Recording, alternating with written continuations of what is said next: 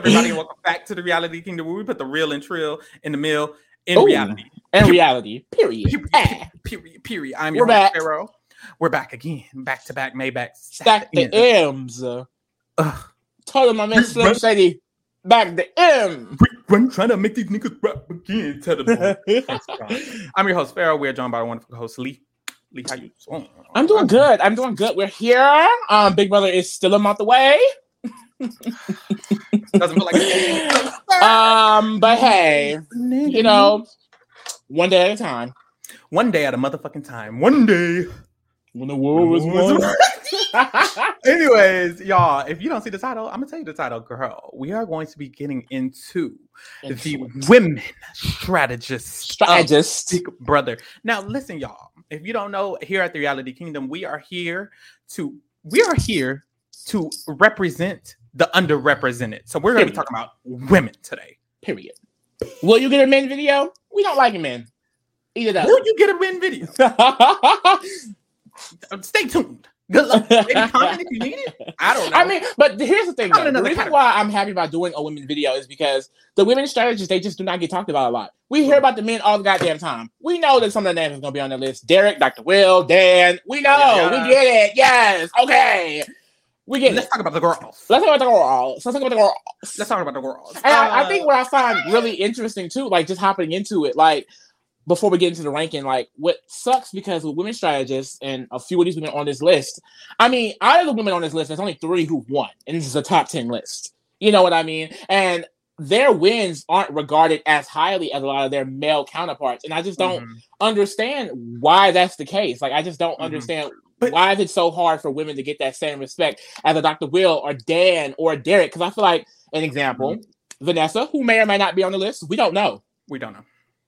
I don't think that she gets put up in the conversation conversation with a Dr. Will and Dan as much. When people are discussing the greats, People claim they she didn't. they only win. mention the men. They claim she didn't win. That's why.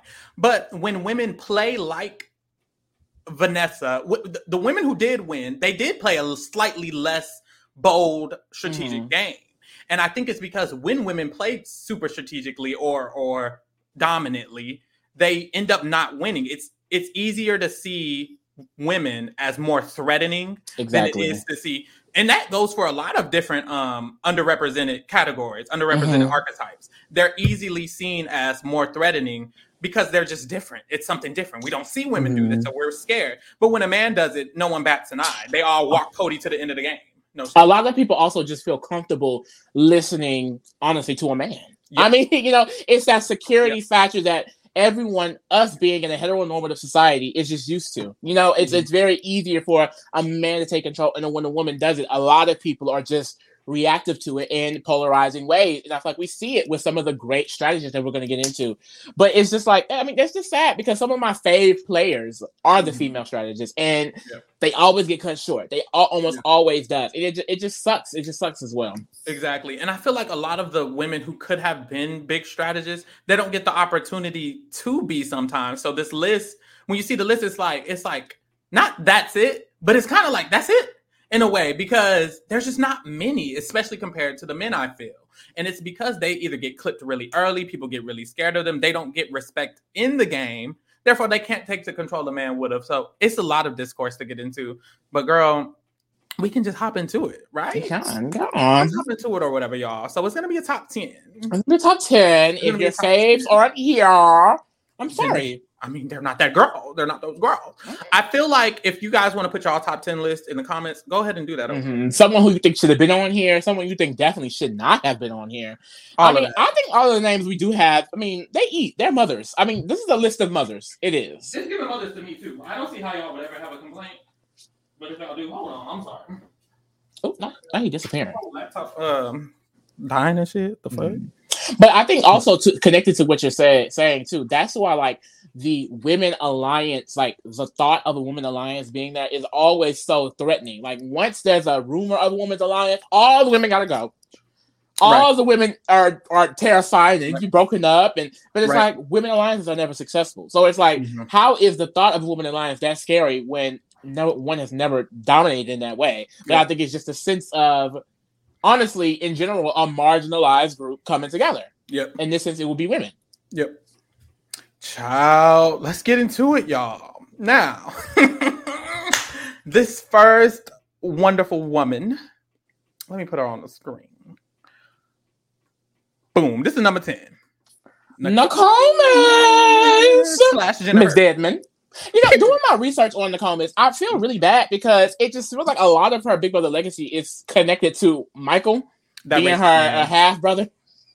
and it's just like no, like like I, like I was I kept trying to find like just details on her, and like they just kept bringing up Michael. Like we get it because mm-hmm. for the girls who mm-hmm. don't know, Big Brother was playing Mari on BB5 Literally. and was putting the siblings in the house together. The day, they were, they were camp. They were, they were, they had, they went from they exes to brothers, bitch. They, they had twins, bitch. Uh, that ain't. But uh, yeah. So Nicole Miss, her legacy was a little bit tied to that cowboy man. Fun fact: he is racist. I will continue to say it. A lot of is people he? That's what the street's saying. That's what Marvin said on the finale. Oh, well, it's true. So if you want to call him the streets, I don't know.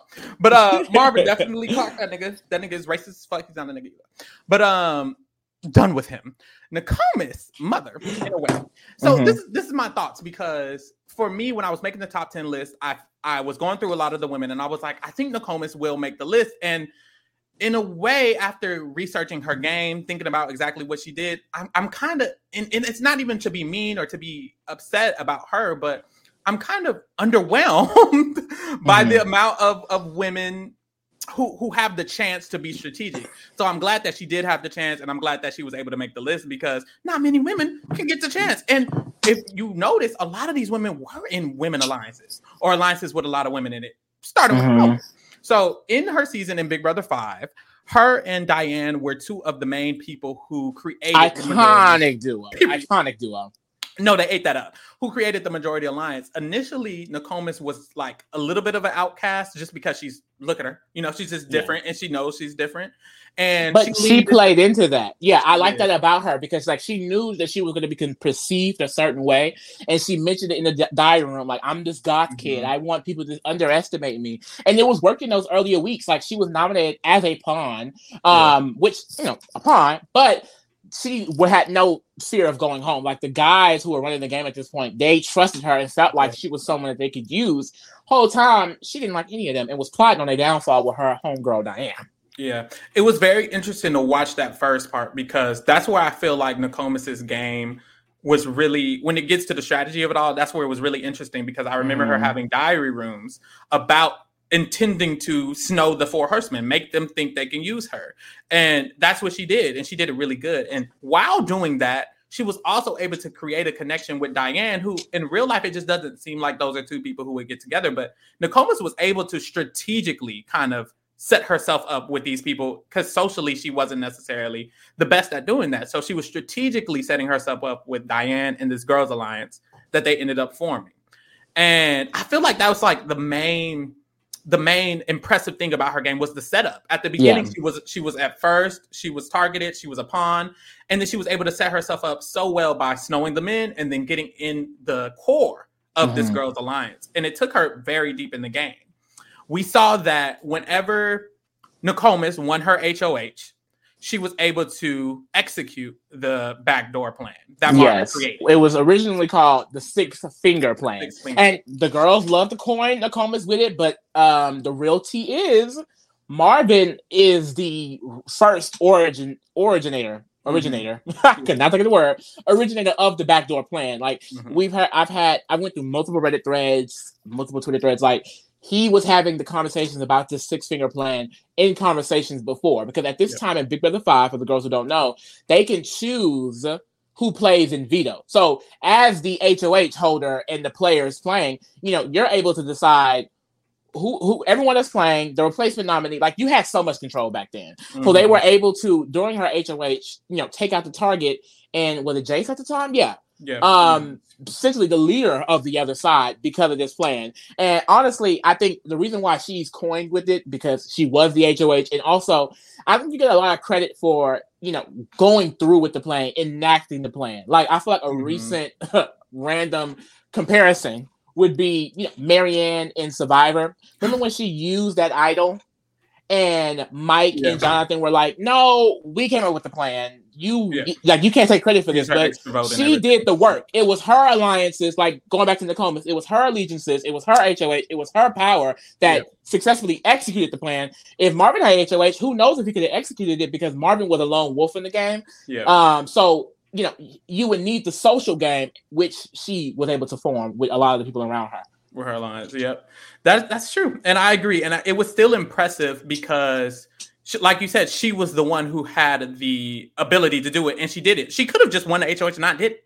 She didn't have to do it. Um, so mm-hmm. for her to uh, recognize that it's a powerful thing and then actually executed it, it's very good. It was the first back door ever. Yeah. So like, I think I think also it just comes down to the level of gameplay um, where these earlier seasons were at. A lot of the older players who's going to be in this list, I think in any Big Brother list, I mean, you have to look at it differently from the new age gamers because you have people in BB23 coming in seeing 22 versions of the game. Yeah. These people were in BB5. It's a much slower yeah. game. You're understanding it. What's impressive about these players is that so early in the game, you have these origin building blocks, you know, and I think BB5 as compared to like the other seasons was strategically like just honestly a slower season yeah er, for earlier on so i don't think that it, she even necessarily needed to be that competitive but she did good with what she did because you know i mean i mean compared to some of the other women on this list it's like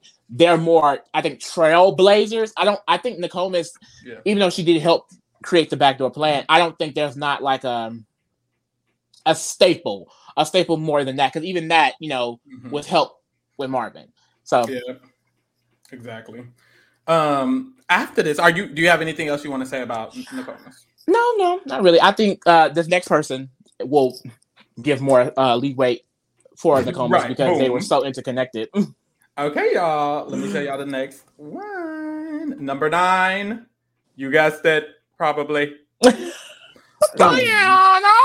Miss I Diane. absolutely love Diane in BB5. Like I think Diane is really just one of the like original mothers, like just genuinely. Mm-hmm. I mean, the, the the type of power and control that she wielded that season, and like one, like one of the first women we were able to see do that, like kind of control a group of people as a cult leader, as like some would say. It was really impressive to watch.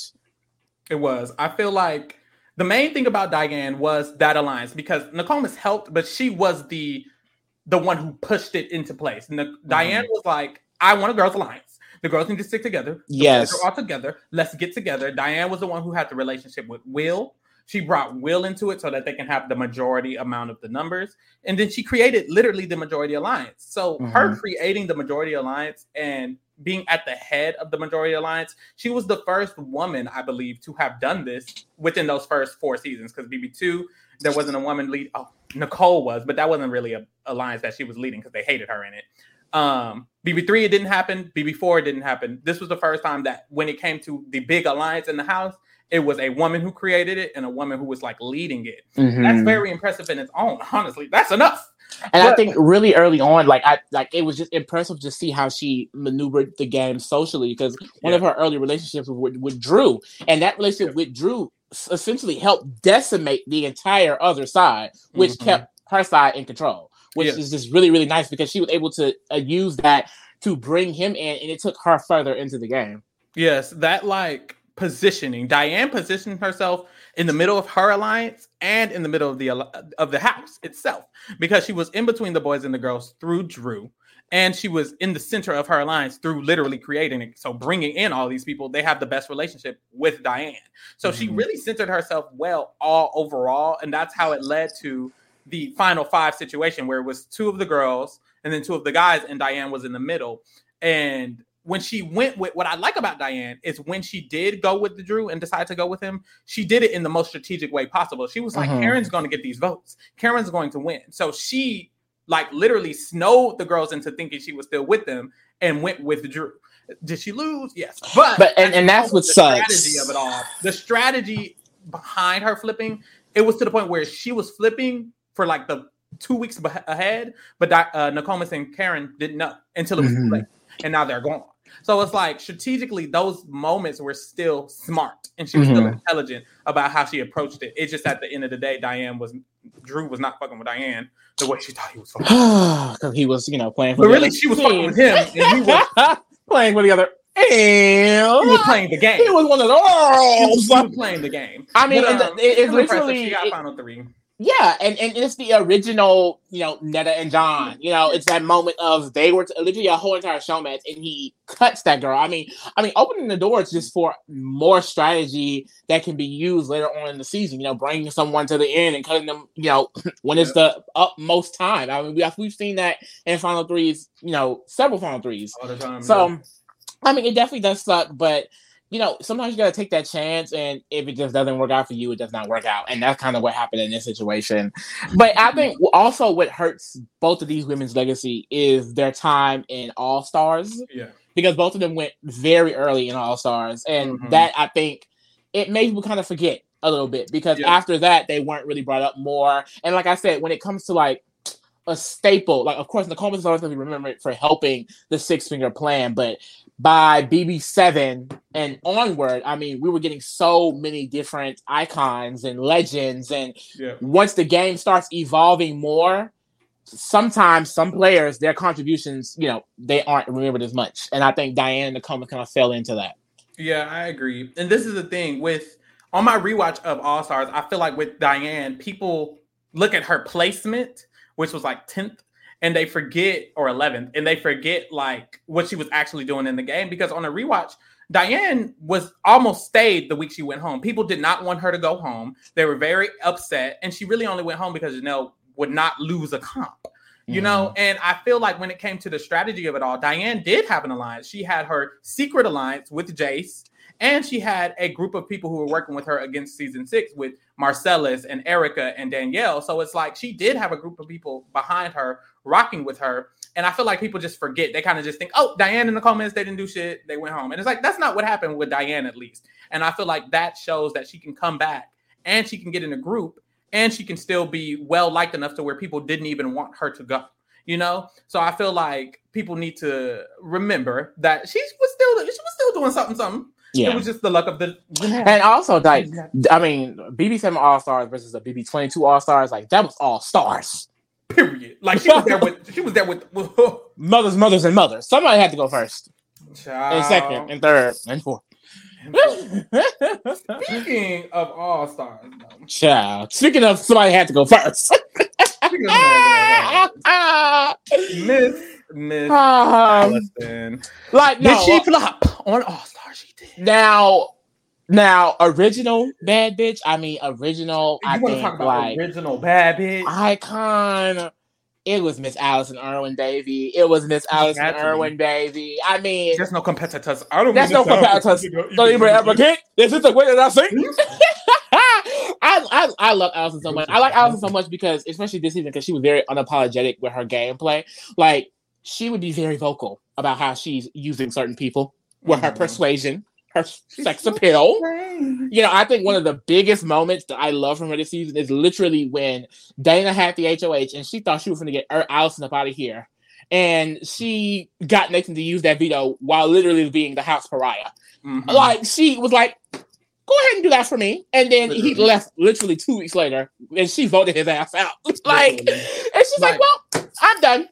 yes and and Allison, she's the one who coined the term floater, and I feel like mm-hmm. you're going to see this constantly throughout. It's going to be trailblazers, like Lee said, people who are literally making shit up, like like making shit up. She coined the term floater in her season because when she became the House Pariah, she knew that her best strategy was to stay in between the two alliances that were battling it out because mm-hmm. no one likes her.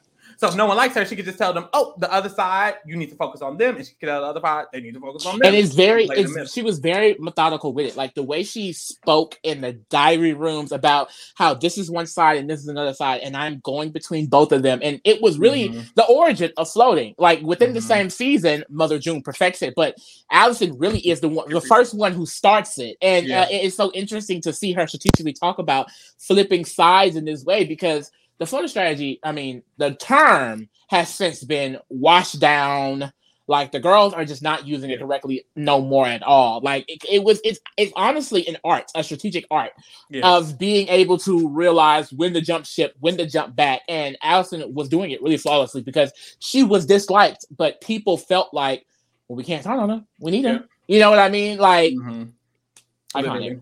With Allison, I feel like it's important to note that I feel like what's really impressive about Big Brother and what a lot of people claim the reason they like Dan so much, the reason they like Will so much, is being able to make it to the end of the game while being hated. Yeah. And June and Allison were able to do it this season. And Allison being a part of that, she was hated first. Like she was hated real quick, babes. So for her to be able to make it to the very end of the season, the final two, I think that's impressive because she was able to avoid going home because she was winning them vetoes. One. Yeah. She was Well, that- other people that- veto her. like that's what's so Other iconic. the The veto was used three times this season, all of them on Allison. Mm. And- and I Mind you, this is the only what the second time where Yeah. this is the first time First where time Golden could be veto is the entire time. Mhm. So, I mean, a whole entire new concept was only used on one girl. uh, it was it was I think it was really impressive that she was able to get there. And the and the most impressive thing about her game was her being able to take a step back and assess that she needs to link up with June at the end. That that's the person she could beat if she could ever win was June. And her and June agreeing that they understood that. I think that was the best thing for both of their games. And for her to be able to realize that it just shows how smart she is, I really believe. yeah. Um it was purely strategic, and I think that was great behind Yeah. it. They did not like each other. They actively hated each other. yeah. They were actively targeting each other for a few weeks before, but they both realized at this point in the game, we need to become a duo and we need to take it to the end, especially because the other people's conversations, like Allison and June, they weren't necessarily privy to. The other house guests were basically saying, We will never vote Allison or June. Yeah. They're both floaters, so we don't like either one of them. We can't take them to the end. And then they ended up going to the end together. So I mean, it's just so iconic, and like it, it- sucks with Allison. It sucks with all three of these women because all Mhm. three of these women are, I think, iconic, but they just end up getting kind of lost in the sauce as the seasons go on. Because specifically with Allison, I mean, she, like we're saying, she started the floater strategy, but because June won, it's Mhm. like she kind of gets most of that credit, and then All Stars happen, and she goes home first. Yeah. So it's just it sucks. But Allison, which is so interesting about her, be just being her archetype and th- the way she was an active player. Like I don't think Mhm. people expected someone who was like Allison to go into that game and play the hell out of it the way she did. I mean, just so like I said, being unapologetic with the way she was being strategic, like using sex if she needed to, you know, being mean if she needed to, just Yeah. flipping between sides if she needed to. I mean, it was just really iconic. And it's one of my favorite things about a player in Big Brother is just that you will do whatever to say in the game. And Yep. Allison is one of the more early examples of that. Like she was going to do whatever to say. Yeah. And it's funny because it's weird when I think of all of these women that we've named, I think of other women. And it Mhm. shows that they have to be not have to be, but they they seem to always be in tandem with another woman in the game when they're able to actually succeed at being strategic. Like, you know, Diane and Nakomis were literally in the girls' alliance. Uh, Allison's path to the end was with June, another woman. And it's like, it's interesting because if Allison didn't go to the end with June, she'd be called a bit, or they were called a bit. Literally, they ate them up Their in joint slay. pieces. Oh. And they were literally just giggling because they're like, well, mm. but it's like, like people really do not like when women succeed. So it's like they have to be in tandem with each other. It's interesting to see how you relate all these women to other women when you're thinking about their games. You know what I'm saying? It's also interesting too because one other player on this list, I mean, the girls probably know. I mean, how women lose for being so-called mean or bitchy, Yeah. but then literally the first introduction of the like the actual game of Big Brother, a man won who was literally called um oh that's Judas. Doc- oh, that wasn't Doc- him. He wasn't called Judas. I was like, But, but, he Dr. wasn't Will called was a nothing bitch. nice. Dr. Will was a bitch. Okay. He won- and everyone loved it. Everyone ate it up. But when Allison's a bitch, yeah, it's an issue. yeah. It's like ah, let her cook. Period. Let If a man, if, if a man were to strategically, you know, use someone to give you those, if so, like she literally used this man in her moment of weakness to get that veto and used on her to stay because she would have went that week. Yep. And then she threw him out two weeks later. Yep. That type of cutthroatness would never be respected. On See it the all and I don't get it. And I don't get it. Child. Now this next person, Whew. y'all gonna be now y'all. Now this is a now look. Like Now look. now, now look. This, is, not this a is the time for favorite players Yeah. list. This is not a favorite strategist list. This is the best. And unfortunately, Unfortunately, evil people can be good at things. A- a- a- In fact, people hate people. Hate a lot of evil, a lot of bad people are great at things. Look at, look at, look at. I ain't gonna say that example. That's a terrible example. But look, But look, ter- a lot of terrible terrible people are great at are, what they are do. good at are good at some things, and, and this is a terrible person. When- You remember we was just talking about how it sucks that they got to be called this and this when they're being. She deserved. Mm-hmm. the infamous Ugh. Amanda. Evil. Right. You talk about? Just Oh. talk about red energy. I mean, like the screen just went red. I mean, I'm scared, and she's wearing blue. But uh, literally. Amanda Zuckerman, other than being a terrible person, we got to say it a lot of times because people don't, it doesn't click with people. Other than her being a terrible person, and it's hard to, to just disregard that. So we're not disregarding it. She is a terrible person who's watching out top five. But when it comes to the strategy, She was eating it up, y'all. She was eating it up. She was eating She- it up. I literally forgot. I just remember. I forgot to write this down, and then I just remembered she was in Big Brother 15. Um, also a woman who was surrounded by a lot of other women, and it's like, wow, the theme continues. She, I love when the um, women link up. The first time I remember seeing Amanda, because I remember watching that season and thinking all these girls look the same. Um, I couldn't tell which white woman was which. I didn't know she was Kaitlin or if she was not.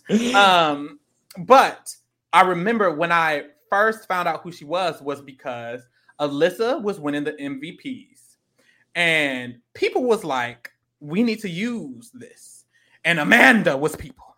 Mhm. Amanda was the one who was when she figured out that that was the girl winning the MVPs. She said, "Helen, we need to use this." Amanda thought of the idea to use Elissa's um, fandom, literally Rachel's fandom through Elissa, to control part of the game, and she literally did. Also, very early on, Amanda was privy to the first alliance made that season, which was the moving company, because she manipulated um, that man McCrae, who she knew would win a lot of comps. So she linked up with him on purpose because she would win. It's a lot already. alive. I'm sorry, this is why she's on the list. She knew McCrae was going to win a lot of comps because he won the first HOH. She linked up with him. She convinced him to tell him her about the Boys Alliance, and she used Elissa and Helen to help get those men out those first couple of weeks of the game. She controlled the votes. The It was iconic. I mean, 'cause like, like, I mean, you mentioned this off the podcast. She started the like initial split of the house. I mean, Aaryn and her, you know, racist pack was being who they are. Yeah. And I mean, she was the first person to kind of go and call them out and say, well, Oh, y'all are acting now. like this and we're over here. You know what I mean? It was this Yeah. sense of unity that the Yeah. entire house had against this group, and she was the head of it with Helen. And I remember watching this season. Mind you, this was my first season fully watching Big Brother. I'm was sorry, 15. baby. It's okay. It's okay. Okay. It's okay. It's okay. A midnight's playing for Candice and Howard, Lord. Oh God. But watching the season, I did love the love-hate relationship between Amanda and Helen. It was very clear that they were honestly each other's biggest rivals. You know, they both had kind of like the sidekick. You know, Helen had Elissa. You know, Amanda got McCrae. It was just cute, and then they both were playing Andy and Aaryn. It's like who was gonna take it? But Yeah. it was just so was iconic. Amanda. I.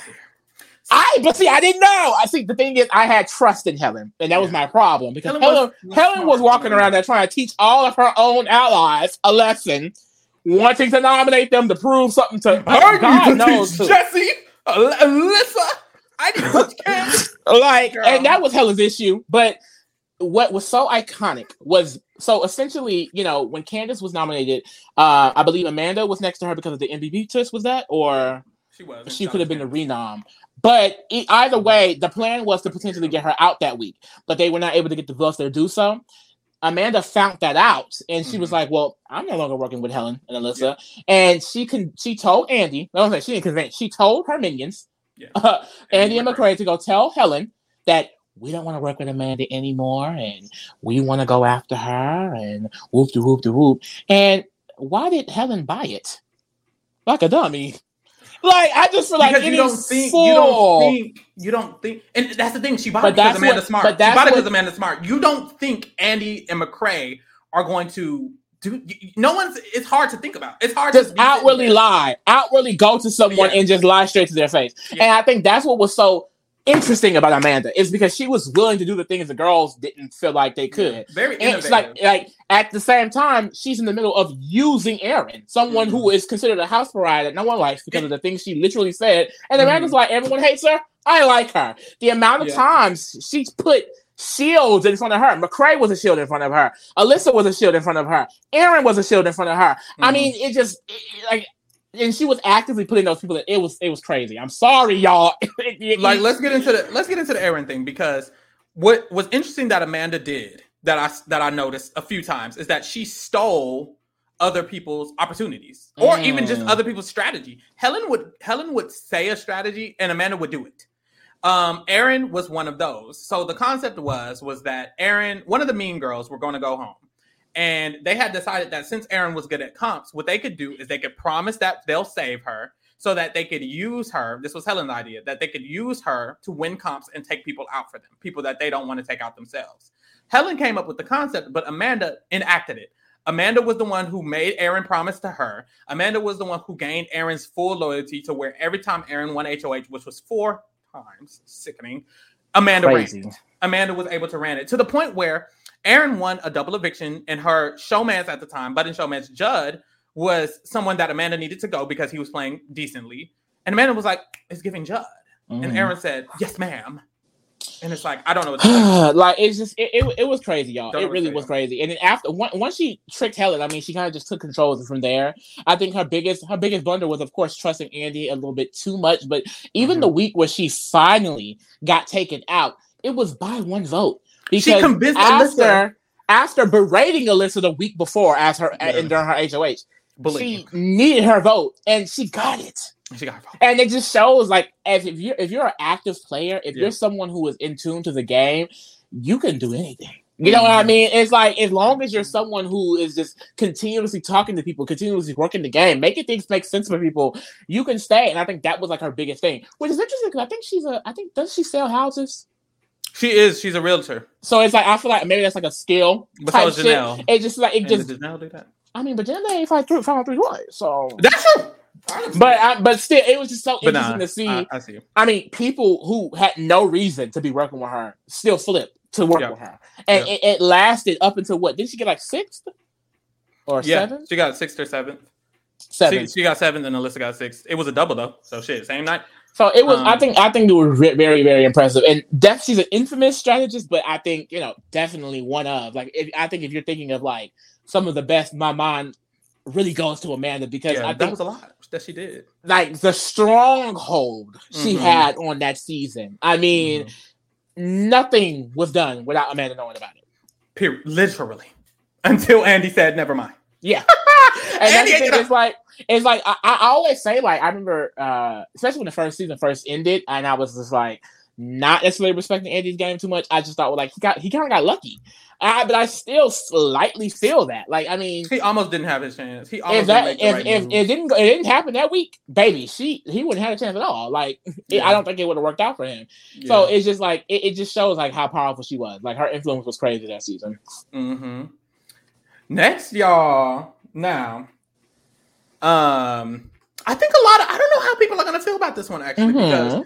People, some people, I know one person gonna be very- some people underrate this person. I feel Mhm. so, but I mean, hey, she's kind of in the middle of the list. So, boom, Maggie Magdalene. Mother Maggie, Murderer Maggie. Oh,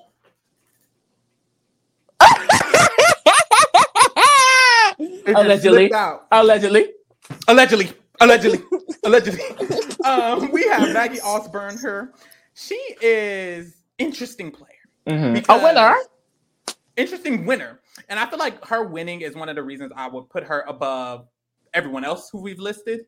Um, because when it comes to the strategy, her season was kind of simple. Yeah, it was a split Um, house. It was split house, them versus them. But what was good about Pick Maggie a is side. Pick a side. that period. What was good about Maggie is that she was essentially the Kaysar of her side. She was the one who was like, "We all love Cappy, my bestie." Mhm. So we all need to stick together because these bitches came for Cappy. Yeah. No. And she Oh, kind of God. it's, it's interesting because Maggie's not good socially, let's be honest. She used Cappy's social ability Yep. to create an alliance around her. She used the fact that her um partner was so social with all of these people, and because they love Cappy. Remember Ivette? Oh, Cappy! I just love Cappy so much because they hated Maggie. They didn't like Maggie initially. They only liked Cappy, but whenever the um, duos were exposed, whenever Cappy was um, taken out, Maggie was able to literally use the fact that he was cool with them to for them to be cool with her, yeah. and it was. Yeah, and then also too because Cappy was one of the first uh duos out. I mean, she was kind of that lone wolf in the pack too. So it's like she was able to make connections with the other side, which led mm-hmm. her into being able to run literally Howie's HOH. I mean, she convinced him that James was the rat flipping between sides, the floater that needed to go. If if you're and new, he did it, and that week honestly probably cost them the game because yeah, and it, it probably gave Maggie when that's and that's the thing. Because they were going back and forth on HOH, and then you basically gave mm-hmm. them two. Yep. It's interesting you with Maggie because it's kind of like you can see the point where she won the game with that active move that she literally did. Now, if you're new to Big Brother and you haven't seen anything before BB20, or you've seen BB20 but not BB6, BB20 and BB6 are very comparable. Mm-hmm. And just imagine Fessy's week of him getting out Scottie. Maggie literally convinced somebody to do that. Uh, so like, JC girl, convincing Fessy is Maggie convincing Howie. Yeah, shout out to JC. Weird ass, racist ass. but uh, yes, Maggie literally convinced Howie to take out his own ally. Howie dumbass did it, mm. and, and it's not just Howie's dumbass. Howie's dumbass alliance also because not only did he did she convince him, but the alliance had to agree with it. You know what I'm saying? Mm-hmm. But um, she convinced it. They ended up taking out one of their own allies, and that literally led her to the end of the game. What she was good at doing was not fighting with the other side. They hated each other. The sides hated yeah. each other, and the other side didn't like Maggie, but she Maggie made sure it was Ivette who they were arguing with. It was Beau who they were arguing with. It was Jennifer who was trying to be the cool kid who was like, I need to. I remember that week. The week Jennifer made this deal with Kaysar. They were upstairs and they were trying to decide do we stick to the deal or do we not? It was the whole group of the friendship. Should we stick to the deal or not? And Maggie was like, I mean, I just don't see what would they do it for us. Mm-hmm. And it's mm-hmm. like everyone else in the room was like, well, maybe we should stick to the deal. Maybe we should. And Maggie was one of the only ones who was, I think she was literally the only one who was like, well, Jennifer, they wouldn't do that for you. And mind you, she got no backlash from that. She wasn't. She wasn't the HOH. She, was she wasn't. And, but that, but that's the gag. The gag is Janelle. Janelle, she kind of had Maggie clocks, but it just never fully worked out. I think Janelle was one of the only ones to nominate Maggie. Exactly, and she she nominated Maggie against uh Jennifer, and then used the veto on Maggie because she was like, "I need to put Ivette up because no one likes Maggie." it's like they didn't. But um, so literally, um, because Maggie convinced Jennifer, helped convince Jennifer to take out Kaysar, that spared her a week because Janelle would have took that bitch out that week, and she didn't because Maggie made sure Jennifer was it ahead of her. She kept pushing her own alliance in front of her for mm-hmm. the other mm-hmm. side to take out. It was very impressive. It and then, I mean, even up until the win, Maggie is the first person to lose both parts of the HOH and then go on to win the game. Yeah. It, it, I mean, and that's pretty iconic because it takes a lot of, I think, social maneuvering, social strategic, strategic maneuvering to be able to do that, especially in this type of season where the game was literally split. I mean, these people could have been hating her this entire time, which they kind of did, but yeah. you know, it was honestly similar to like Dan in the way of he took Memphis because she was she was hated. It, was yeah. like she was in the end with Ivette, and Ivette was hated by all of them because Ivette was so loud and arguing with all of them. Once again, her whole alliance was women. Yeah. Like, wow. The yeah. way. And then even and then literally at the end, I mean, Ivette had the chance to cut Maggie and take Janelle for a potential win, some would say. Mm. And she literally did not do it because of the essence that Maggie put on the alliance. Like, well, we're not gonna flip. We're mm-hmm. not gonna turn on each other. If you cut one of us for Janelle, you're not gonna win. Ivette mm-hmm. literally thought I had no chance of winning if I did that. Which was yeah. probably true, because I could see Maggie being like, I'm not voting that girl. oh, yes. And and the the main thing that Maggie another this is a good she might have should have been top five, but we'll say Maggie is the first person to create the jury pact for an alliance.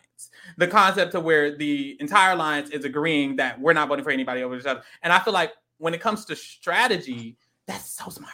Yeah. Because even if Ivette took that girl, that Ivette was scared to take Janelle because of that pact that Maggie. It, it wasn't even make. an option that she was able to entertain, really. Yeah, because she Maggie felt like, well, I'm not going to win. this pack. I think, I think literally Janelle came to her and Ivette was like, I want to, but like, she did. She did. But she couldn't because Maggie forced them to make a pact to force their hand in this type of situation. And it's like that eats. It just does. And um, she won it. Won it all. You had it all. Now, you know, all these girls, they've been surrounded by women. Now, you know, one that was not. Now, look, look, look, look, look. Talk about game changer. And this is the thing. She's the first one to win next to a man, too. She is. And this is the thing. But this is what I will say. I wanted to initially say she didn't have that them women surrounding her, but the reason she won was because the women were in jury And they, and they wanted to vote a woman. So Yeah. every single woman needed, damn near needed. And it's like, I mean, it's the same comparison we use when it comes to why we need diversity and inclusion in these newer seasons. It's because at the end of the day, look back to a lot of the minority players. I mean, Mhm. one famous one on this list. I mean, it's interesting too, actually. You know, they're going to use other people within the same race group to help them get to the end because it's just natural. It's just natural. And when you don't have those when you don't have that possibility, like if you let all the women go home early, if there's only one black person in the house, then you're just not going to be as successful because you you don't have that advantage to be able to use that. Men have it all the time. We're just men. We work together.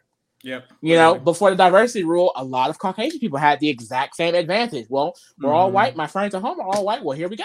Yeah. You know, all of my friends at home are black. If I go into that house, I'm the only black person. What do I do? Good luck. So, they, uh, Da'Vonne did it. And she went home early. You know, and then when she came back, who was she working with? Zakiyah. You know, James was in the alliance. A Mhm. lot of the women. You know, you have to work with people that you Mhm. have. Like at the end of the day, you're going to work with people who you have those natural things in common with. commonalities. Yeah. Exactly. Except Nicole. she will not do that. She will do She's the not going to work with them. So this is what I want to say about Nicole first. On my Big Brother 16 rewatch, I was Mhm. very impressed. And and I had a um check out our check out my Dan versus Derek video I did because in there we kind of got into the casts and we talked about the Big Brother 16 cast. And a lot of people think that Nicole wasn't a good player that season, but I don't think that's true, especially on a rewatch. Um, Nicole was dealt a terrible hand that season, and that's not necessarily an excuse, but I feel like even with the terrible hand, Nicole was able to do a lot of building. It's to the point where Derek is on interview saying, I would have worked with Nicole had her and Hayden won that HOH instead of Frankie. And it's mm-hmm. like that alone shows me that Nicole has the capabilities of being a good player because what happened was she was not in the bomb squad, she was not in the detonator, she wasn't even affiliated. She was nowhere in the majority alliance, but she was able to what do what she does best, which is diminish her threat level. She's Mhm. similar to Nicole Miss in a way to where she leaned into the fact that she's this nerd. I'm just Nicole, and I'm from Albany, Michigan. I just don't. I don't know. They Should I? aren't they Should I? Cody.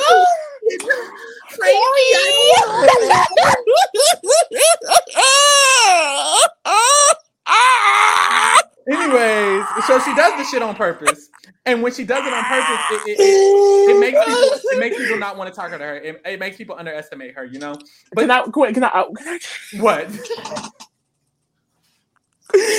Well, I just was so hilarious. I just remember BB16 how we all loved Nicole. She was the only person out of that big ass alliance that. to win an HOH. and She won multiple of them hoes. Three. She had a con- she came back in the comeback competition. I mean, she was just such an icon.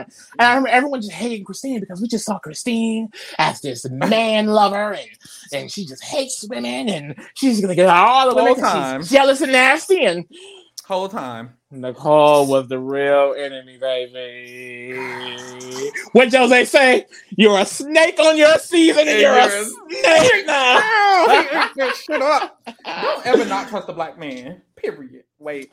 But, I think uh, Nicole, but Nicole, it, it's very easy to hate on her game at 18. But I think Yeah. removing yourself, you know, especially years later. I mean, Nicole is a really, really great player, and I think a Mhm. very under the radar strategist. I think a commonality between all of her seasons is what you said. Is like her ability to make herself seem such a non-threat that people are just going to allow her into their group.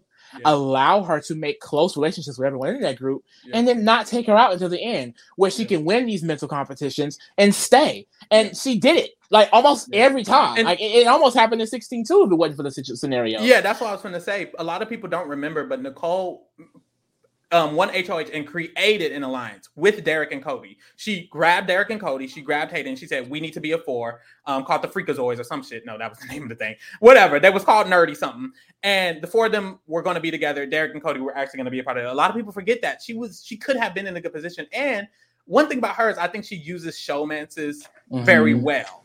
her getting with Hayden was great because he was in front of her. He was a shield. She was not even in the majority, and she still had a shield. It's not easy to have a shield in front of you when you're not in the majority of the Yeah.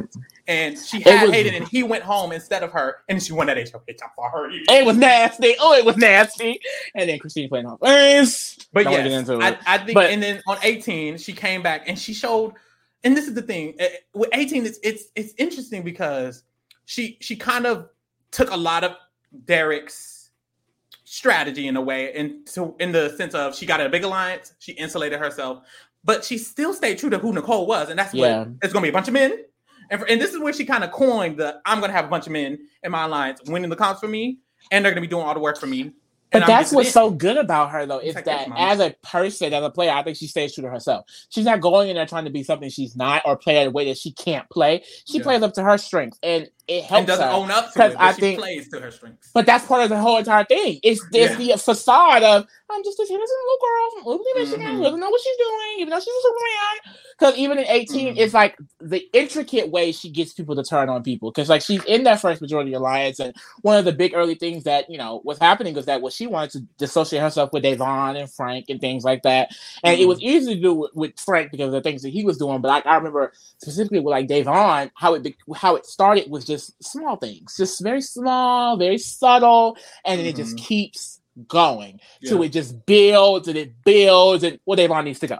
And Yeah. now it's a house consensus because Nicole has been in our ear chirping about it for five fucking weeks. Yeah. And she did the exact same thing in All Stars with us, like Janelle. yeah. Bayleigh. I mean, the Da'Vonne again. Okay, it's just like it's like it, it's like that's how she like does Mhm. it. It's very under the radar. Like people don't realize that they're being about influenced and swayed. And what was so impressive in 18 was that, you know, once Paulie left and her structure was decimated, it became a house of duos, her and Corey, Mhm. James, Natalie, and Paul and Victor. And the way she played each duo amongst each other, I mean, very impressive. Very impressive, especially because in that situation, I mean, she's she I mean, she's the returnee. I mean, one of the more um I say uh, experienced ones because James. I mean, I, I wouldn't be talking about no James.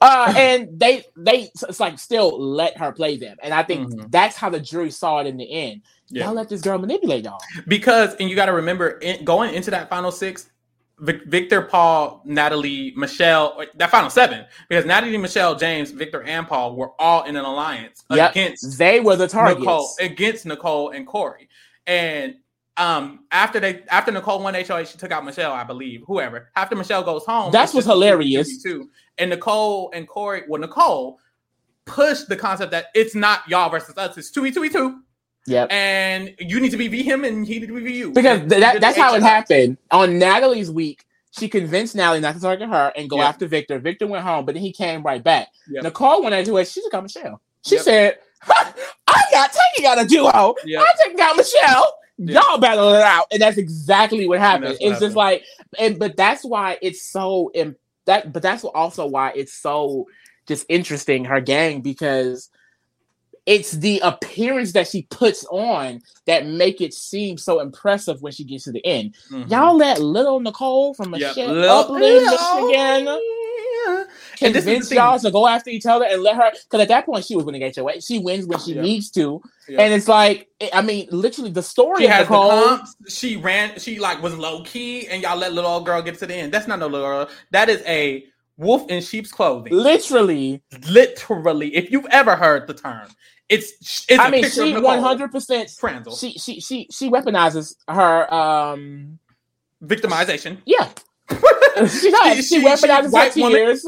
She weaponizes her her. Uh, she victimizes herself. She does. She strategically victimizes herself. she shouldn't do it in real life, but in the game, it eats. I'm sorry. It eats. If she- now, if, she- if I see her in the future being a Karen, yuck. But I would. game, I ain't gonna lie. Side note: I wouldn't be surprised if- Nicole became a. Karen. I married to a definitely wouldn't. It's but it's like, but But in in the the game sense, I mean, it really ate because a lot of one. I don't think a lot of people like the, the fact that she was able to win by, by doing that, like get that Mhm. respect, and then Yeah. honestly get to the end twice. I mean, it, it's crazy. Like she's like. I think Nicole is really one of a kind. Like she's a very interesting study when it comes to Big Brother women and. Big Brother players in general. I agree. What I what I think is very impressive was first of all her coming back and doing it, and then coming back on All Stars and making it to Final Three as one of two winners. I want her to win again, y'all. I'm sorry. I want her to win again. This thing about All Stars, a, a lot of people they're like, "Oh my God, Cody just ran over them, just ran them." Da, da, da. What I like about Nicole is that there was a point at the triple, I want to say, that I was like, "Oh, she is gonna get out. Cody Mhm. is gonna tell Enzo to vote her out because she's a winner and he wasn't really with her." But when you come, when you think about it, sure, a lot of them were snowed by Cody, but Nicole was less snowed by Cody than the other girls because Cody chose Nicole over Dani, over Memphis, over Tyler. So Yep. so she was wrong, but she was only wrong by one person.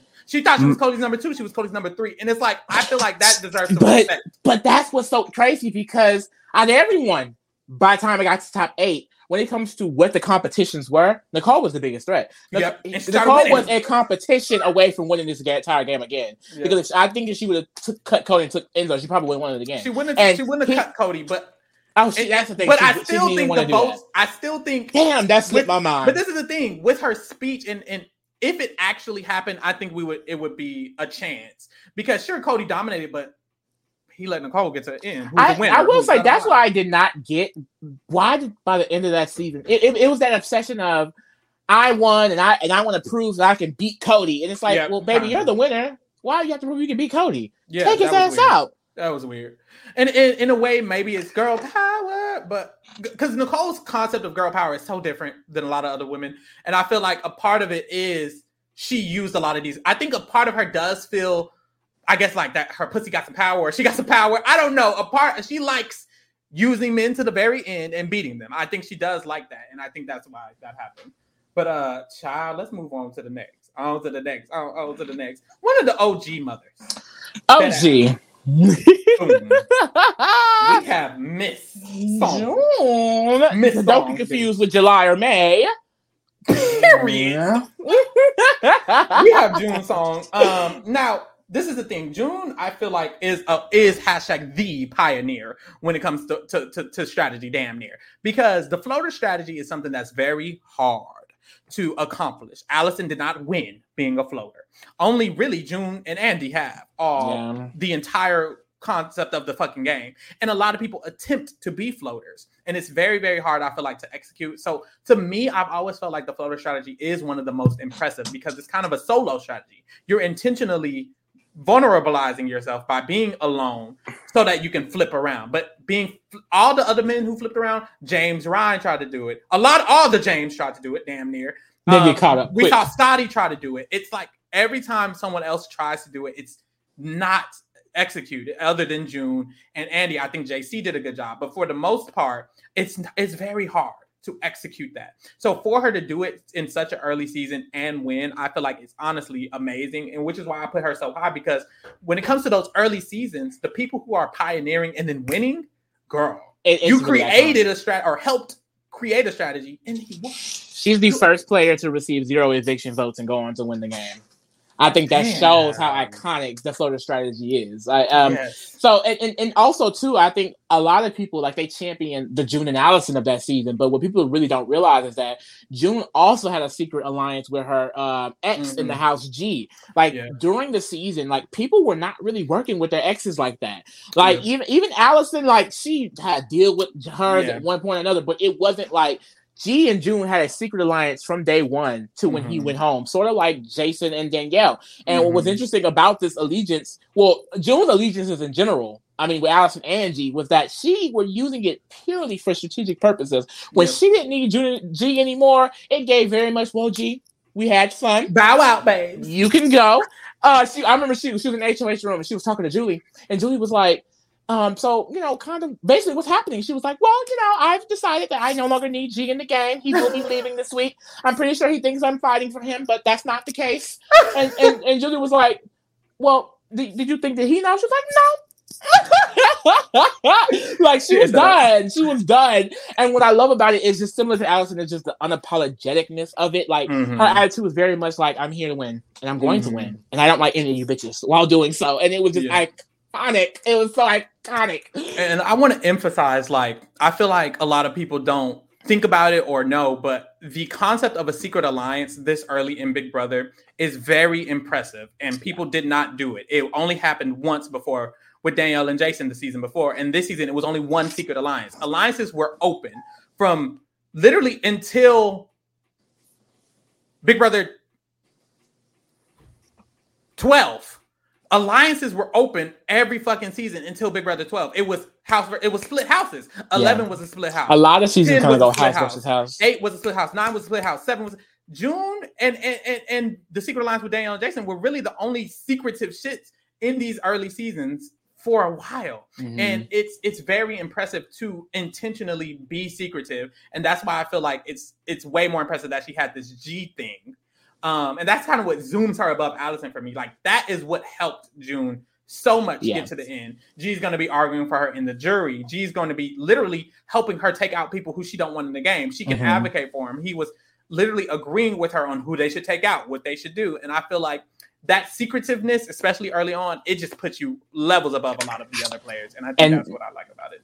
And then also too, kind of like I think other than the win factor, like to go June over Alison was just like the um, finesse of it all, the the secrecy, how you're kind of saying, like yeah.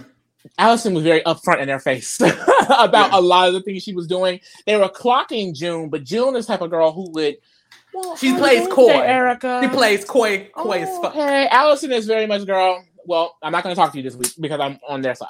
yeah, literally. we're not friends. I'll see you next time. but yeah, June is very much like, well, no, we're still friends and we're still cool and I like you and you know, mm-hmm. and the whole mm-hmm. time, no, it's not giving that at all. Very, very iconic. I would. June needs to play again. June needs to play I again. Agree. Sar, Give us this legend bad. And honestly, now that it's a BPOC type situation, like I just yeah. feel like because now that we're we're back into strategy that can be like the one that got her to win. And I, I, yeah. I would love to see it in a newer version. I agree. Cause that would be before. Like that is crazy.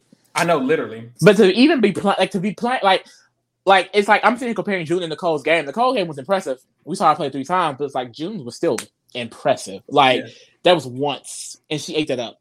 Literally, that and that was time. ten years. That was you. She had two seasons to look at, baby. Please, two seasons of nothing she basically did it from scratch. So it's, it's yeah, it's and that and that's what makes it very impressive. Like mm-hmm. a lot of these people, even the ones who were towards the end, it's like y'all were doing this in the 2nd mm-hmm. version of the game. Like mm-hmm. all the mm-hmm. rules wasn't even situated yet. It was a whole different house. I mean, y'all was eating it up like that. Child, let's go to the next one, girl. I mean, these the big three. Do don't we need a big speech? Should we give a big speech for the big three? We don't need a big speech. I mean, the big three is giving one. It's giving Lil Weezy, the Barbie, and just Jake. Cheese. I mean, I think if I had to say one word for this victory, I would say control. I would say goddess. so number three. Boom. She loves the number three. Vanessa Ness. Vanessa Ness Roos Roos. Girl. so we have been in a drought, in my opinion. Because remember, Nicole won 18. So look at this list. Mm-hmm. Check it twice. And look how old the backgrounds look. Like there was only one person who was past Big Brother six. Yeah, for most people, they don't count Amanda because how terrible. And it was Amanda, is, so. and Amanda literally she got sixth. Like it, it, it wasn't that good. Vanessa was a breath of fresh air, bitch. Yeah. Like when I tell you we hadn't had a woman succeed, we hadn't had a woman succeed. It was bad for us. And then she came along. Now, what Vanessa did at the beginning, first of all, Vanessa was another pariah. Mm-hmm. I, I think being a pariah, making it to the end, you are automatically that girl. People love Dan and Will.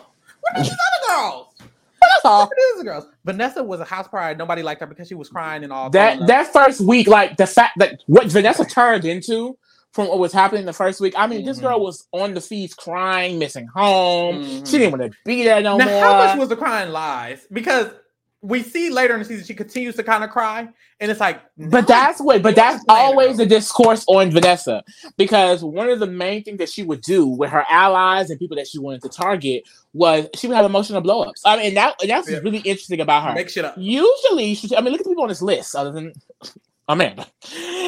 Usually, if you're going to have that level of control, you're not going to be blowing up and going off on people yeah. and things like that. And this season, like BB15 was toxic. BB17 wasn't really on that type of toxic level. Yeah. Except she was just doing it.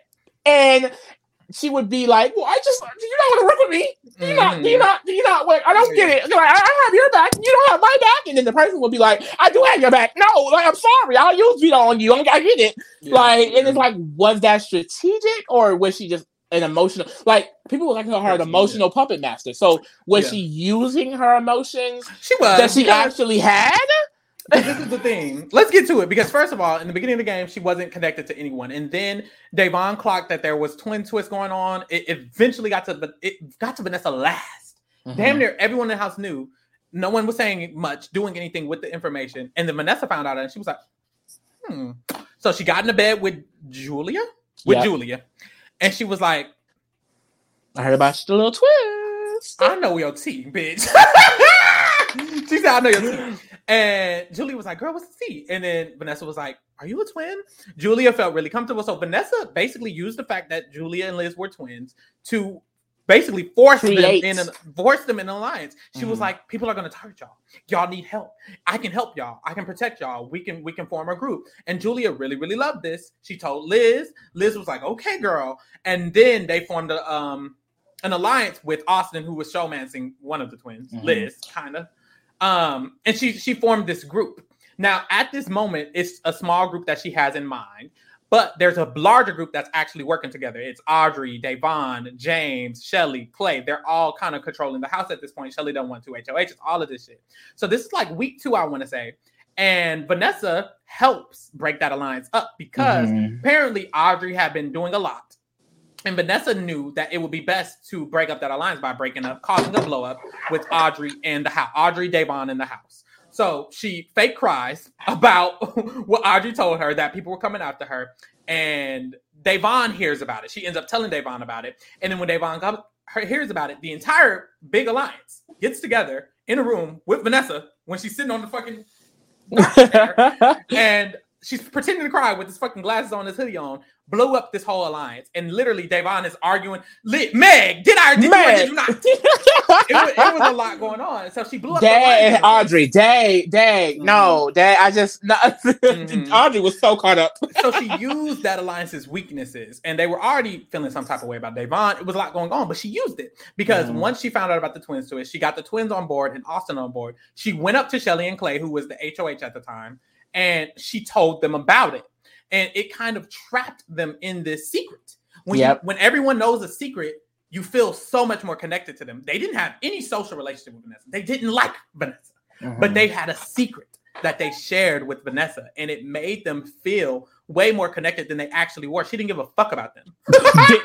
she was a game bot. Like I remember them mentioning that a lot. Like yeah. I don't have any personal connection with Vanessa. We don't talk personal at all. Personal. She talks game twenty four seven, and yeah. I think that's what's so interesting because this is week two, and this is someone who ne- wasn't necessarily a target, but wasn't well connected, and she has now flipped the entire game on its head and yeah. centered it around herself. She's in a powerhouse alliance with Austin the twins and Clay and Shelly and herself. All people mm. who have been winning HOHs, and they both, her and Austin, win the next HOHs. Yeah. So it's like they just kind of like she she ate that. I mean, she really ate that. And it also just goes to show, like, honestly, you don't have to be in a good position or a bad position or to be actively in the game to do shit to put yourself in a better position. Because she didn't have to do mm. any of that. She could have sat there and did nothing, but she would not be in the center of the game and be able to get herself to the end of the way she did. Like you have to be an active player and do certain things to, you know, position yourself well. And that was something that she was always doing.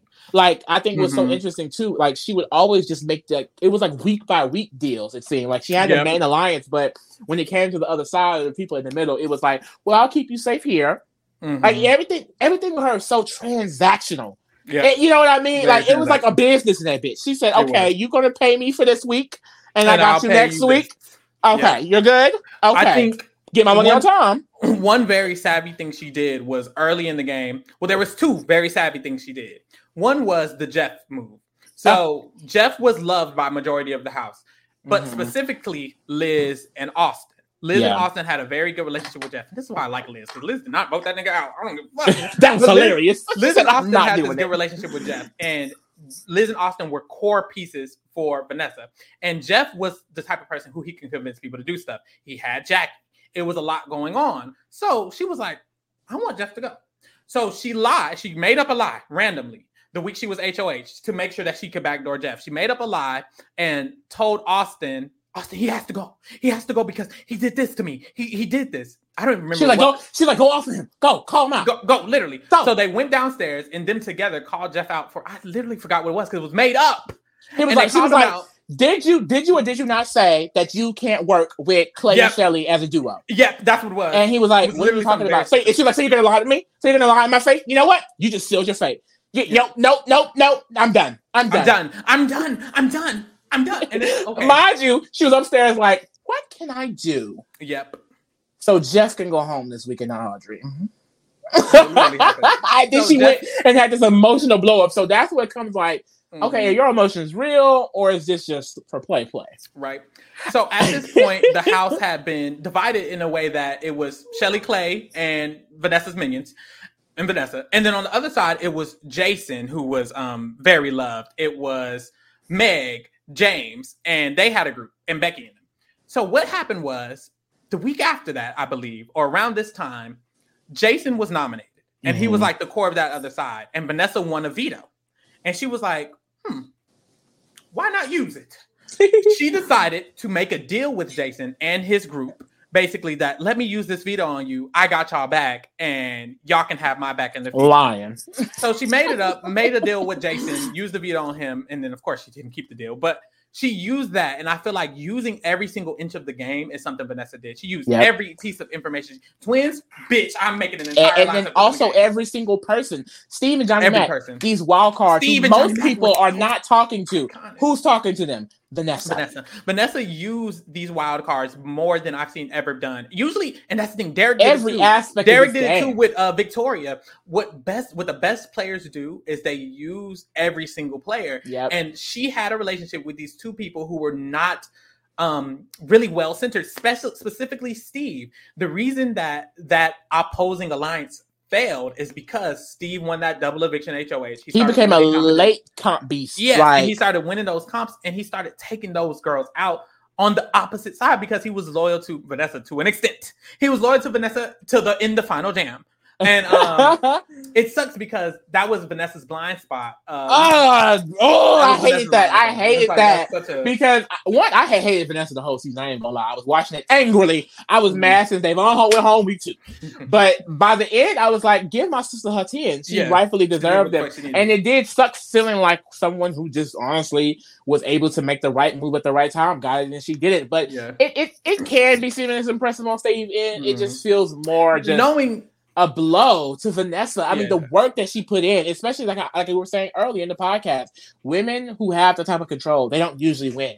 So it would have been mm-hmm. great to see Vanessa win and be in those conversations. Yeah. She did, best believe. And it probably would have changed. It would it would have made the history of Big Brother just seem a little bit different, a little bit yeah. more I don't know, but, but she's just. But honestly, she's. I want to talk about another move she did too because I think it was like it was like Come on, late oh, late in the game. Who was all there? It was when Julia was still there. How many people left? It was when Julia was finna go. It was like top seven or top six, top seven or top six. Yeah. So literally, it was a eliminator veto, mm-hmm. and it was basically her, Johnny Mac, and Steve versus us twins by this point. Yeah. And um she in the eliminator was talking to Julia, and she was like, Julia, choose to go against Austin and eliminate him. Mm-hmm. And of course, if you if you don't go against your own ally in the game, like yeah. one of them needed to win veto. Mm-hmm. And she had literally convinced this girl to go against her best interest in veto and choose Austin. Mm-hmm. Julie ended up going home that week, by the way. Yeah. Not necessarily because of this move, but it's just it's hilarious to see how Vanessa was working at every single moment. Like no one thought that she was gonna be strategically doing this. And I think that's why their guards were down and then yeah. look what happened. That's what I'm saying. Because that thing, they didn't need Austin couldn't win veto because if he wins, he can take one of the twins off and then they'll have the votes. So that's why she did. She needed Austin to lose, and she just caught Julia off guard, like you said. It was to the point where when she did it, Liz was like, "Why'd you pick him? Why'd, why'd you pick him?" Well, Vanessa say it. but it, and what I love about Vanessa is she would slight people and they would still work with her. Liz yep. ended up wanting to go because they felt like they needed her. That she forced them to feel like they needed her, and it worked for a very long time. It worked. I think she's so iconic. Definitely one of the best to never win. I mean, a lot of women on this list are the, yeah. some of the best to never win, including including this next one. This next one, uh, I would probably say the best. Number one. Number one. we have all this melanin top two. boom. Oh, tiff tiff. I mean, if, if the Miss girls, if the girls thought. Tiffany was going to be anyone, anywhere, anywhere past number three, I don't know what podcast you thought you she was visiting, almost not number two. She was almost number one. Top two, not number two. but we didn't want to gag out that hard. We didn't want to gag out Y'all the been, truth. y'all been We didn't want to gag out with the truth yet. Maybe a few more years, we'll come back. We'll revisit. We'll let time pass. We'll let history, history set its course. It just felt too fresh. For, when she comes back and win All Stars, it will be undeniable. Bigger than 25. Boom. We have I Tiffany mean, Mother Mitchell. Y'all know what the fuck she did. She wouldn't even explain it. Y'all know what the fuck she did. Next. No, Miss Mother Tiffany Mitchell. She was Tiffany Master Plan Mitchell. I'm gonna start it off. I'm gonna start off with what I said this before. I'll say it again. She was playing against one of the most smart, smartest casts in Big Brother damn history. Explain had- yourself, because the girls seem to think that, that that's not. That's literally true. Okay, first of all, let's go back to the casting director. The casting director, Jesse Tenenbaum, has spoken out and said he intentionally looked for a, a high amount of super fans and a high amount of non-super fans who were clearly intelligent and able to catch on the game because he intentionally wanted it to be a great comeback with a great amount of strategic people. So that's cleared up by him. So let's say hypothetically he didn't succeed. Girl, where? Because from my understanding, if we watched the same season, they were genuinely all on they were onto each other. Before the cookout was decided upon and before it was created as an actual core alliance, there were literally so many different sub alliances, sub things going on because everyone was playing. Sarah Beth was trying to make a, a, pl- a plan with the Jokers. She had a great relationship with Kyland. We had Claire creating a bond with Tiffany and her allies. There was Alyssa and Christian creating Final Twos, Final Fours, Final Threes, the Royal Flush. All of these different alliances. I mean, even Whitney active Damn near sent the cookout Whitney member home. Was convincing Christian and Alyssa. of shit. It, it was a bunch of active players. Honestly, down to Frenchie. and that's the thing. I think some people don't hmm. understand that being an active player is what we mean when That we say that things alone like that. is is good gameplay. Period. Like do like if you're someone that's going to take the initiative, which everyone in BB23 did, you know, You you are can- the you game can- player. I mean, you're not playing with no shade to Victorious, who are just going to sit there for summer vacation. I think Yeah. everyone in BB23 was playing to a certain extent. And it's okay to disagree, but I would love to know in the comments what cast y'all think was better. Some people said 18, and I think 18 was decent, but I I can't personally say that. I, I, mean, feel when like you start getting into they the were- Brontes and the Bridgettes and the, I was just going to say it like gets they were, weird. and that's the thing. the a similar, one I will say what's similar to 18 and 23 is that 18 they were all active. Bridgette might not have been the best player, but she was active. okay, she was moving. in alliance. So Bronte was was. Bronte, so was Natalie, so was so I will say in comparison, I think 18 is cute, but I still think Brother, Big Brother 23 definitely had, in my opinion, the best cast. And Tiffany was able to snow all of them.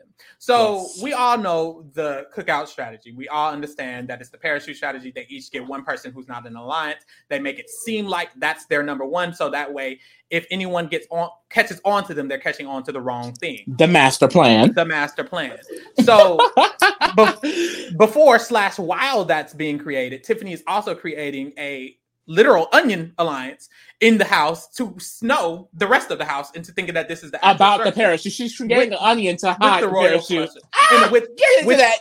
literally within the royal flush, she's literally created herself as the core of the royal flush when that's not even the real game. She has an alliance inside of the royal flush with Derek X, Claire herself, and Kyland, and then she also has a sub alliance with um Claire herself. Christian and Alyssa within the royal flush, she's already the most insulated. to And she has the is- cookout that's also within and then she had the cookout flush. who wasn't even in the royal flush. Some of them, some of them didn't even know about the royal flush until the game ended.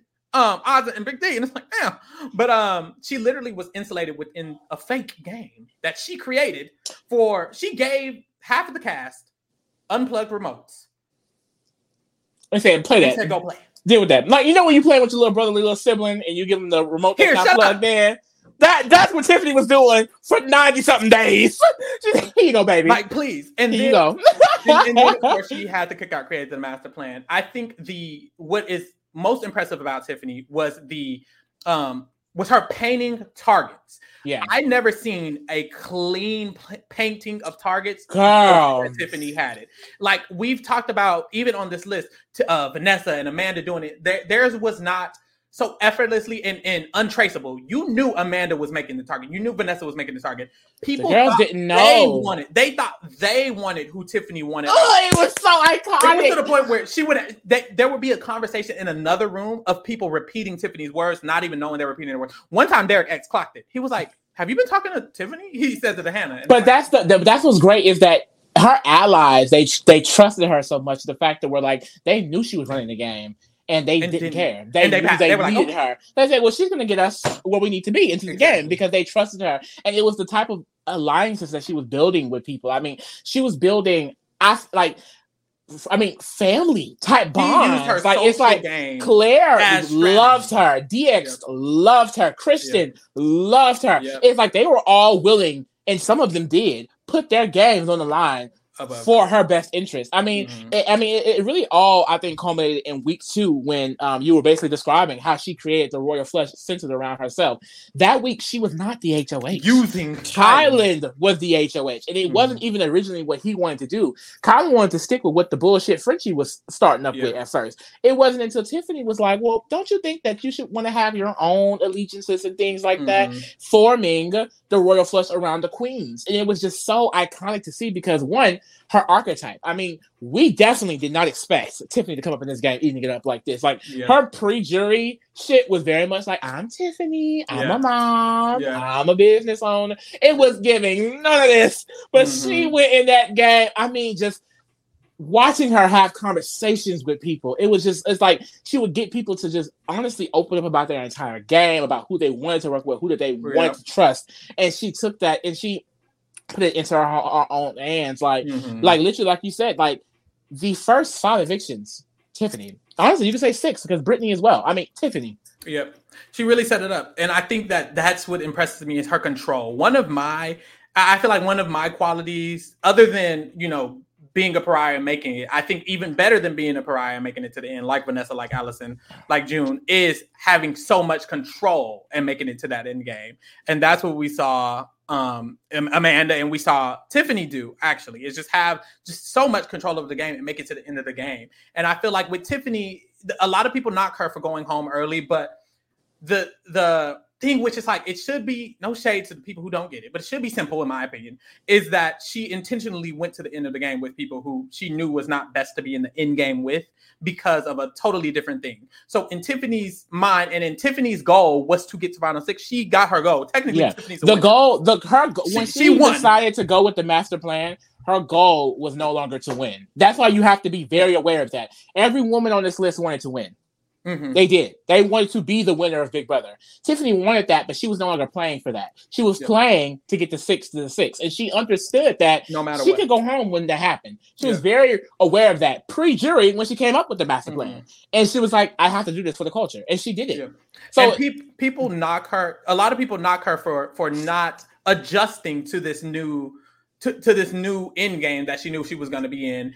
And I think that what's what's unfair to do is for that because she didn't know she was choosing that until week four. First of all, so it's like the first three weeks she had spent building relationships with people who she was not sure she was going to get to the end of the game with. So I feel like that alone is is one thing that is like I don't know why you're saying that. Another thing is some people, no matter who you are in the game, some people are not going to trust you. No matter who you are, you could be the best player. Derrick, Donny never trusted him the entire game. Period. Every single great player you have, Dan, they were calling him literally Judas.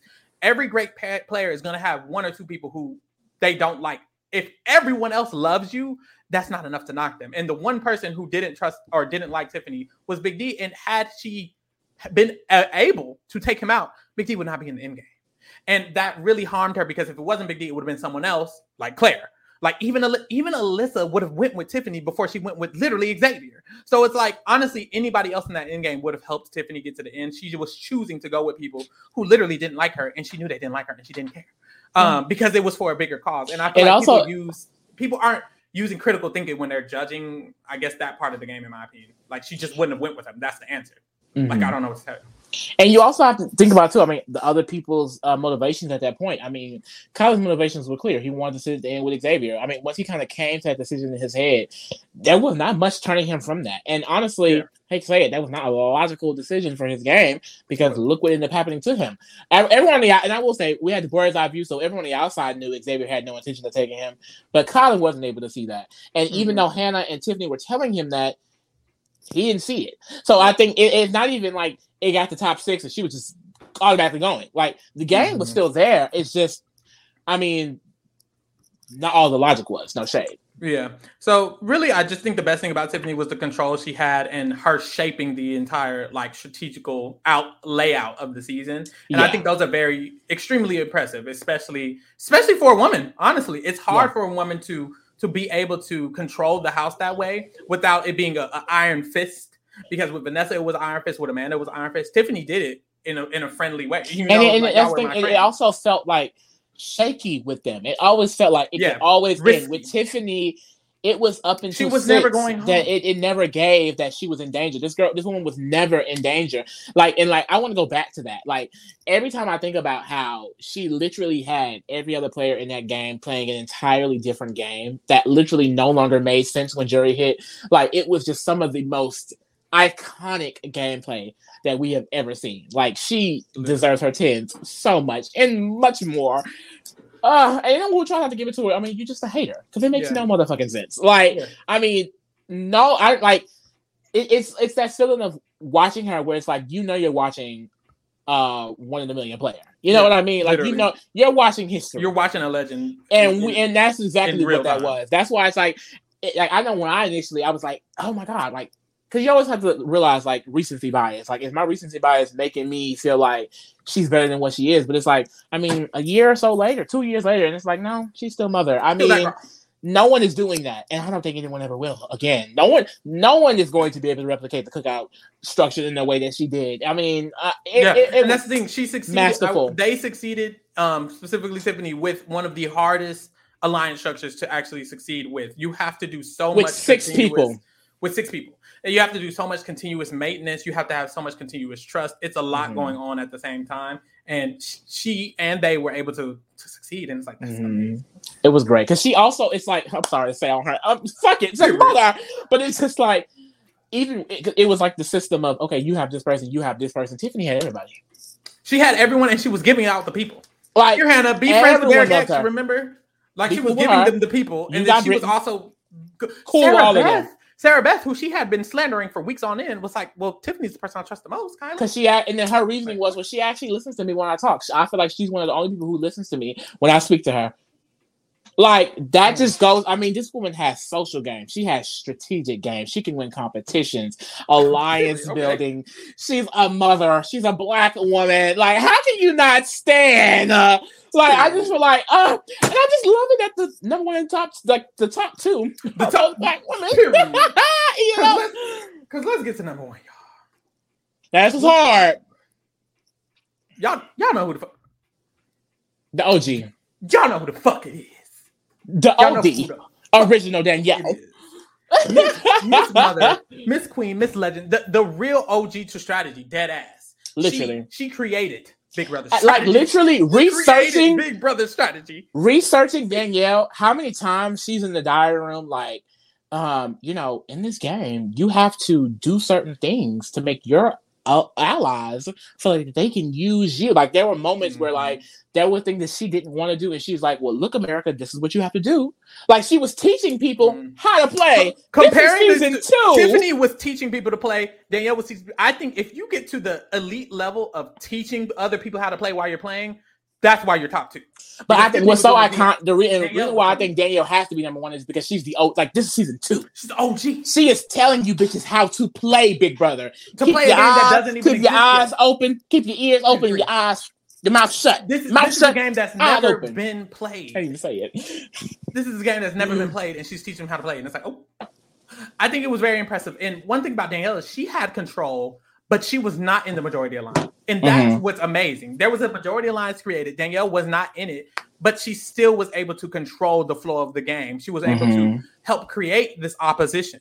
She was able to help get these people who were not um, all in this big alliance together to help dismantle this big alliance. Pulling people from the big alliance, like Lisa, making yeah. sure to put her under her wing. She had people under her wing. She had Marcellus and Amy under her wing, and she didn't even like them. Yeah. She had Jay, Jason under her wing the whole game. She brought Lisa under her wing, and I feel like that is what's impressive is that in season three of the game, where the game hasn't even been created yet, you're making it. You're making it yeah. happen. You're dismantling big alliances. You're bring. You're flipping people to your side. You're encouraging people to play the game how you want them to play. That's the thing. She's teaching them the game, but she's teaching them the game that's going to help her get to the game. literally. And, and it's like I mean, and it starts like the the first secret alliance, her and Jason. I mean, the very she said she came into that game. She was like, "I'm going to have one hour. I, I trust." Everyone else can suck it basically. Mm-hmm. and she got with jason and i mean together i mean because it seemed like such an easy concept. Like you get with someone you work with them secretly and you guys are able to divide and conquer. Like yeah.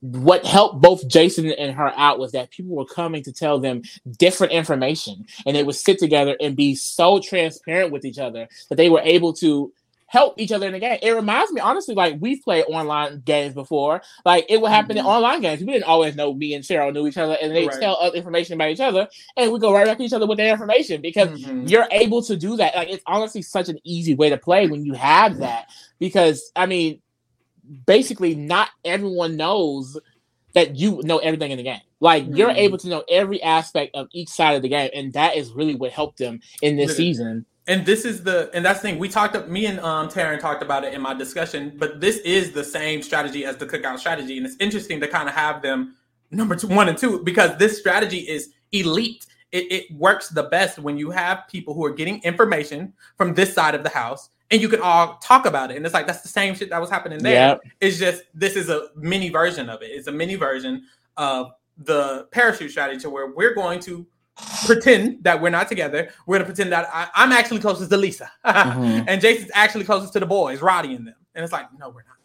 We're each other's, and it just works. It works flawlessly. For her to do it and make it to the end is amazing. I yeah. think. I think what I love about Danielle is she came back and proved herself. Mm-hmm. Because when you play multiple times, that's when you can really, really know. And I feel like that's why I regard Danielle higher than a lot of these and Nicole. I regard Nicole and Danielle in these top five because they came back and they did it again because when Danielle came back for All Stars, she was initially targeted because she had went around spreading this idea that Big Brother Six needs to go. She started that. Yeah, and mind she, you, the three at the bottom went home because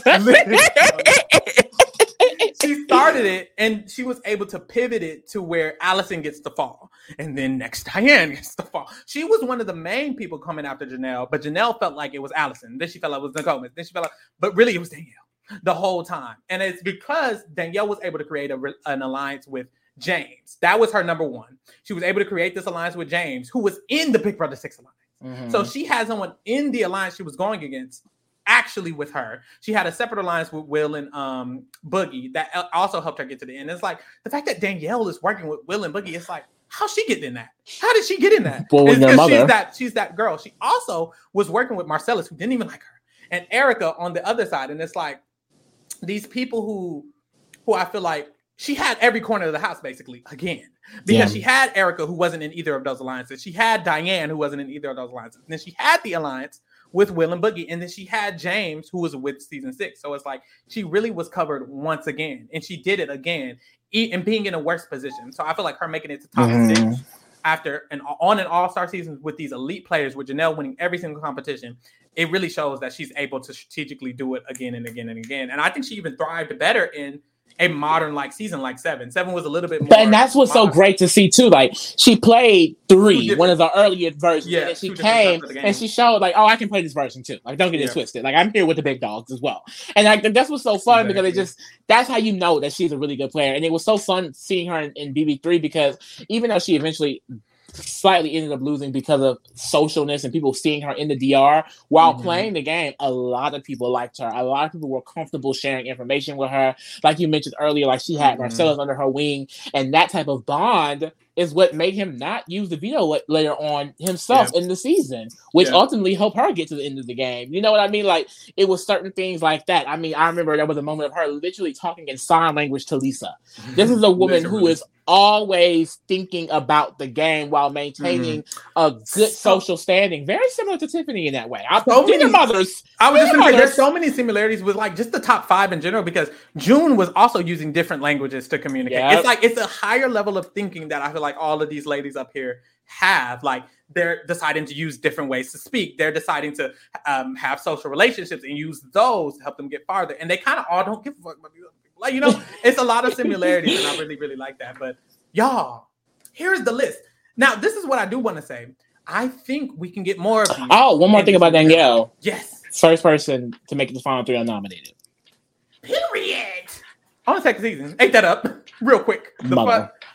Um, that eats. So Her this is how I feel. This is how I feel. Here, so hey, I feel like um we could get a lot more of these in these upcoming seasons. Now that diversity has happened, now that there's inclusion in Big Brother, it's way more likely for women to be able to play how they should. Like I said, all of these women were in tandem with other women at some point. Dale with Lisa, Tiffany with Hannah, um, Vanessa with the, the twins. Every single woman had women who helped back them up. And now that we have a more diverse cast, now they can have other types of diversity, other types of underrepresented groups who can help them who win. can help them? Like. Taylor just won with the help of, of of that type of diversity, even though they were acting the way they was acting. But yeah, it still it still exists. It still helps, and and that's the thing. It still helps even the, in the extreme example with Taylor.